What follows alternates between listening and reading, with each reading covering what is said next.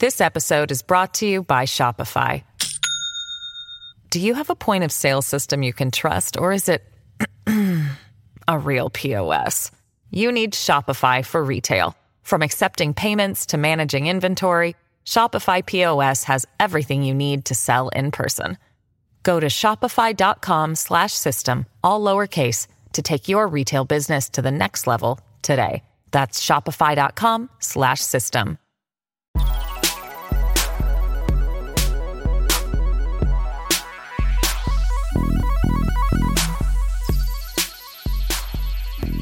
Hello, fire up the claxons and tape over the windows. It's another of our famed by election emergency casts. I'm Andrew Harrison. Today, it's misery for the Conservatives, again, in Wellingborough and Kingswood, with Labour overturning big majorities in both constituencies. New Labour MPs Gen Kitchen for Wellingborough and Damien Egan in Kingswood may have very short terms in office if there's a May election, but after this drubbing, Sunak might be minded to put it all off until autumn and hope that something turns up. Here to make sense of it all for us, her to aloft is our by-elections commentator and correspondent Ros Taylor. Hello, Ros. Hello, Andrew. How are you doing? I'm good, thank you. So, two by-elections in one day caused by very different reasons. Wellingborough because Peter Bone, show favourite and headmaster from the Another Brick in the Wall video, left the seat in disgrace after a sex scandal, and Kingswood because Chris Skidmore quit over Sunak's policy on oil and gas. These swings are big numbers. Bone had a majority of 18,000 and Skidmore's was 11,200 how big a deal are these results? John Curtice says that uh, Wellingborough is the second biggest swing in any post war election. Well, numerically, yeah, they're absolutely a big deal, and so that's why John Curtice is excited. Nonetheless, they're still not really unexpected given the national polling numbers. And I think the worry earlier this week was that with the brief difficulties Labour was having over Rochdale and anti Semitism, and of course the whole vexed question of the 28 billion green prosperity plan that is no longer 28 billion, there was a feeling that people might turn a little bit against the Labour Party but that has not happened, which I think shows two things. One, that the state of the country is such that people are not bothered by what they see as relatively minor issues and uh, rows within Labour. And the other is that most voters do not follow politics quite as closely as uh, people talking on politics podcasts do, and the it takes a while for issues like this to really sink in and have an effect. And it was only two or three days, and although the Westminster Village got very very excited about it, just didn't have an impact on the ground. Yeah, I mean, it, that all seems a bit of a long time ago now. Certainly things like Rishi Sunak making his stupid bet with Piers Morgan and, and making crass comments about Brianna Ghey just seems to be a very, very different time. Um, Polly Toynbee, talking about these two by-elections, says this is one of those epochal political moments, a deep revolt against the extreme brand of conservatism that brought us austerity, Brexit, and finally Liz Truss. Um, she's looking at the wider context of these elections. Do you agree? Yeah, no, I do agree. I mean, uh, those uh, three things Brexit, austerity, and Liz Truss basically have come together to bring down the Conservatives. I would say that she's making a bit of a category error when she talks even about extreme conservatism. I think what the Conservatives are now bears very little relation to the party that they have been in the past. And I don't think there is such a thing as extreme conservatism, right? You, you can't be extreme and at the same time a conservative. Conservatism is about basically carrying on and making minor tweaks to things, but not see changes in your approach to politics. And that is what the Conservatives have attempted with Brexit and with Liz Truss in the last 10 years, and what they have massively failed at. Mm. Um, the swings on both these elections are really impressive, but the turnout was well down. That's often the case in by elections, isn't it? What, what are you drawing from that? It is quite worrying that it's so far down. Uh, I don't think it surprises many people because people don't necessarily feel they have a reason to vote Labour yet, apart from to remove the Conservatives. But it is alarming when the turnout is this low. It suggests that people feel that they can't really change anything by voting. And it's true that you, they're not going to change anything by voting much in a, in a by election. Uh, it's a very different matter, of course, in a general election when your vote does count much more. And I would hope the turnout would be bigger. But Labour, although they won't say so, of course, and they're celebrating today, and rightly so, Labour will be worrying that the absolute number of votes that they have received is still fairly low. And they will know that during the general election campaign and whenever it comes, please God, before May, but more likely, unfortunately, this autumn, um, that they will need to somehow enthuse the electorate. Well, to put some flesh on those bones, in Wellingborough, in 2019, Labour got 26.5% with 13,737 votes. This time, 13,800 votes got them 45.9%, and this enormous swing. Uh, it was the Conservative vote that collapsed from 32,277, you know, 7,400, which is a kind of astonishingly catastrophic collapse. This has been the core of the Conservative defence, hasn't it? Or, or, rather, a wing of the Conservative Party that uh, Labour are not streaking ahead. Uh, we are the ones who are failing to communicate what we are, or even or, or even be the true version of what we're supposed to be. Well, yeah, and it shows just the level of desperation. There really is nothing else to say about this result that mm. than that the uh, the opposition party didn't manage to get their vote out in large numbers. That's the most they can come up with. It really is a complete collapse, and yes, that is extremely worrying for the Conservative Party. In Kingswood in 2019, Labour got 16,492, and that added up to 33.4%. This time they actually got fewer votes, 11,176, and that got 44.9% in victory, which even underscores it even more. Um, what role do you think the Conservatives choosing Peter Bone's girlfriend, Helen Harrison, as uh, as their candidate in Wellingborough? What kind of role did, did that play, do you think? Locals seemed rather nonplussed. It was just absolutely inexplicable, wasn't it? Mm. I I can only imagine the the workings of a constituency association that think that the solution to the problem of, of, of, of choosing a new MP is to go for the ex MPs, the dis- disgraced ex MPs' girlfriend. It's just displays extraordinary levels of complacency and cronyism, which are unfortunately for the Conservatives exactly what they're showing on a national basis as well. I can only assume that they just couldn't persuade anyone else to stand.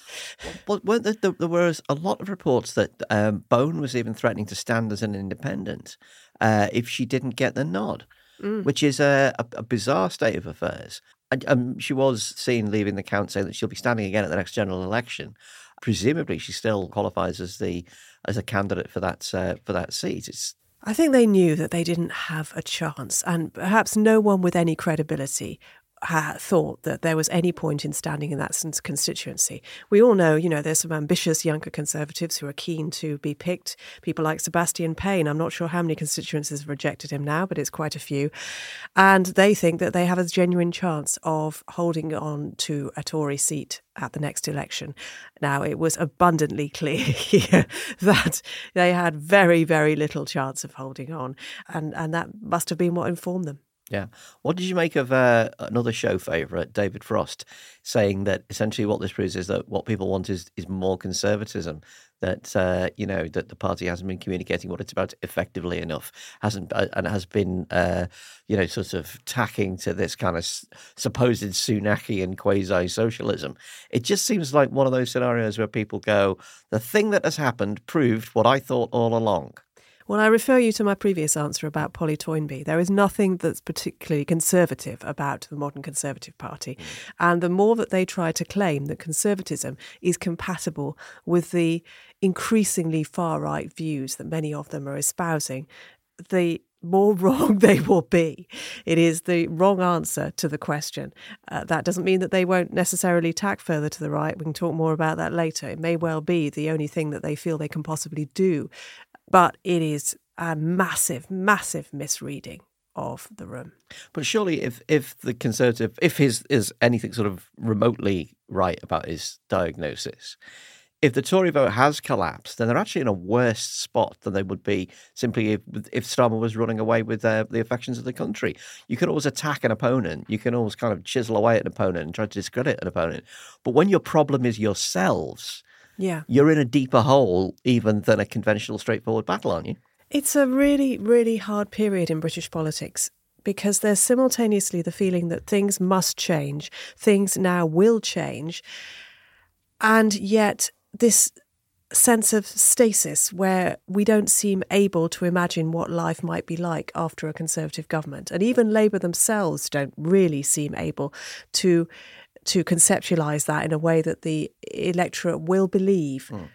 I think this sense of hiatus is really hard to deal with it's very hard to know what shape the Conservative Party will be in in a year's time. We have a better idea of what shape the Labour Party will be in, but we don't yet fully understand what they're going to feel capable of doing, how much they're going to feel capable of spending, the reforms that they will be able to push through. And in this state of flux, of hiatus, you get people talking the most awful load of crap. And unfortunately, this includes this includes many Tory politicians just rooting around for an answer to the existential problems that they face. Well, to give Frosty his due, he is at least consistent and has been talking crap for as long as he's been on the national stage. While we're on the copium pipe, what did you make of Rees-Mogg saying that Labour hadn't got more than 50% in Kingswood and that if reform hadn't stood, then the Tories would have won? Well, you know, if, if, if. Reform is a party that Jacob Rees-Mogg very much hopes can somehow be folded into the Conservative Party. Uh, he would very much like to see some kind of clear alliance between the two, probably um, Nigel Farage in a very senior role, and the whole mission of GB News, which of course Jacob Rees-Mogg is also closely involved with, is to ensure that that happens. It is in Jacob Rees-Mogg's interests, both financial and personal, that he can push the party as far to the right as he possibly can. And reform is another means of doing that. And we're seeing the same thing that happened uh, when UKIP was doing very well, and the Conservatives figured that the answer was to basically make themselves into the into UKIP and then, then the Brexit Party.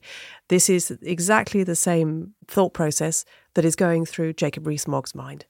How did reform do? I mean, they, they seem to have. Uh, it, it's a good result by their standards, but not quite up to UKIP levels in uh, into the Brexit referendum, for instance. I think actually they did worryingly well. And the reason for that, you know, 13% in one of the constituencies, the reason for that is because they don't really have a clear national platform as to people don't understand what reform necessarily would do. Reform is a very vague word. And we know the Brexit Party wanted Brexit. They got Brexit. Okay, so what now? So there's a general feeling that they uh, would take migration seriously and stop the boats in a way that Rishi Sunak has failed to do. But apart from that, people have very confused ideas about what reform stands for. Economically, it's pretty far to the right, but there's no appetite really among the kind of people who I think who are voting for reform for that kind of thing. You know, they've they've seen Liz Truss and they didn't like that. The match between reform and people's actual views is is is not a great one. It's purely a protest vote at this point. And nonetheless, that's 13% protest vote, and that's in a by election where it doesn't really matter very much and it isn't going to make a huge difference. So I think it is worrying that they have managed to get up to that point. And I wouldn't be surprised if they managed to pile on more votes as they get more national exposure and we approach the election. There's always going to be about 20% of the electorate who are open to a far right party like this, and they are ripe for the picking.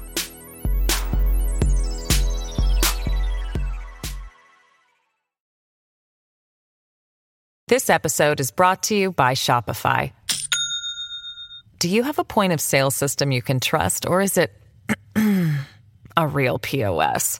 You need Shopify for retail. From accepting payments to managing inventory, Shopify POS has everything you need to sell in person. Go to shopify.com/system all lowercase to take your retail business to the next level today. That's shopify.com/system.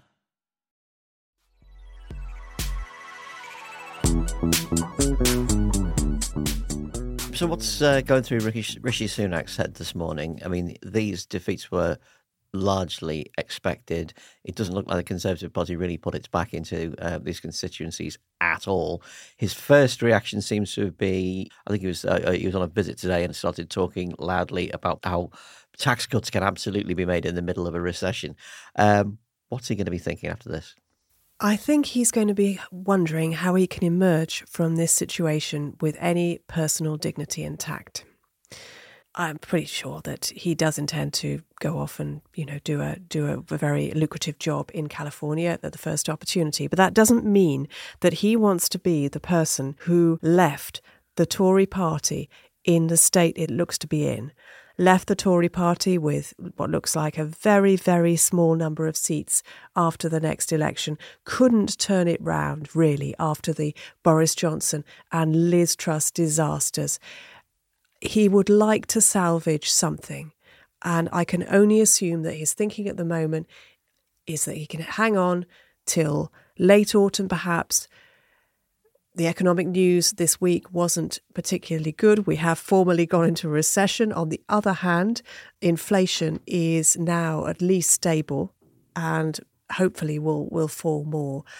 And he will be hoping that he can save the party that I think he still he still believes in uh, and which he doesn't want to see folded into reform as someone like Jacob Rees-Mogg does. We've seen in the last few months Rishi Sunak trying to tack to the right occasionally and trying to make much more far far right sort of noises. That's not him. He will be very anxious not to be the person who completely tanked the Conservative Party. Has the Conservative Party reached the point where it doesn't matter if there's a strategy or even the illusion of a strategy, and it doesn't matter what the Prime Minister says anymore? Yeah. But like the country has made its decision. Yeah, because there's no trust anymore in the Conservative Party. Because we were told that austerity would give Britain the boost it needed and the vigour it needed. Then we were told that Brexit was the shock it needed. Um, then we were told that uh, Liz Truss's agenda of tax cuts and uh, pro business was what would really turn everything around. And they have all failed. There is no trust in the Conservative Party anymore. There is a kind of jaded ennui that you know has gripped the country, which basically says, "Oh, it could be so much better, but we don't have the money, do we?" Mm. Labour's challenge, of course, is to try and somehow move beyond that.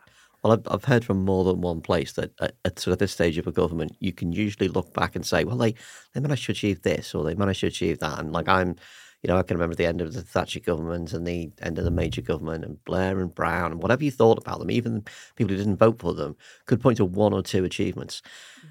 Apart from the enormously dubious achievement of making Brexit happen, I can't think of a single achievement. No. I can't think of a single thing they've made better in their 14 no. years. And that seems to be quite widely accepted in the country. That's now, it's just a, it's a piece of common sense, isn't it? The country is palpably in a worse place than it was on almost every level. I mean, the, the stats that came out earlier this week about NHS waiting times 19 times more people are waiting more than four hours in A&E than before the pandemic. 19 times. It's just extreme public services are failing at every level. And people do understand that and they don't yet see a way out. They don't yet believe that any other party could get them out of this. That is Labour's challenge to somehow make them believe that they can. Because it's going to be such a long, slow, difficult process. Nonetheless, as we've seen today, there is just enough belief for Labour to to really to really win these win these seats with massive swings. There is enough hope left that enough people are voting and saying yes, we do we can, we do believe things can be better. But Labour does need more people to start believing.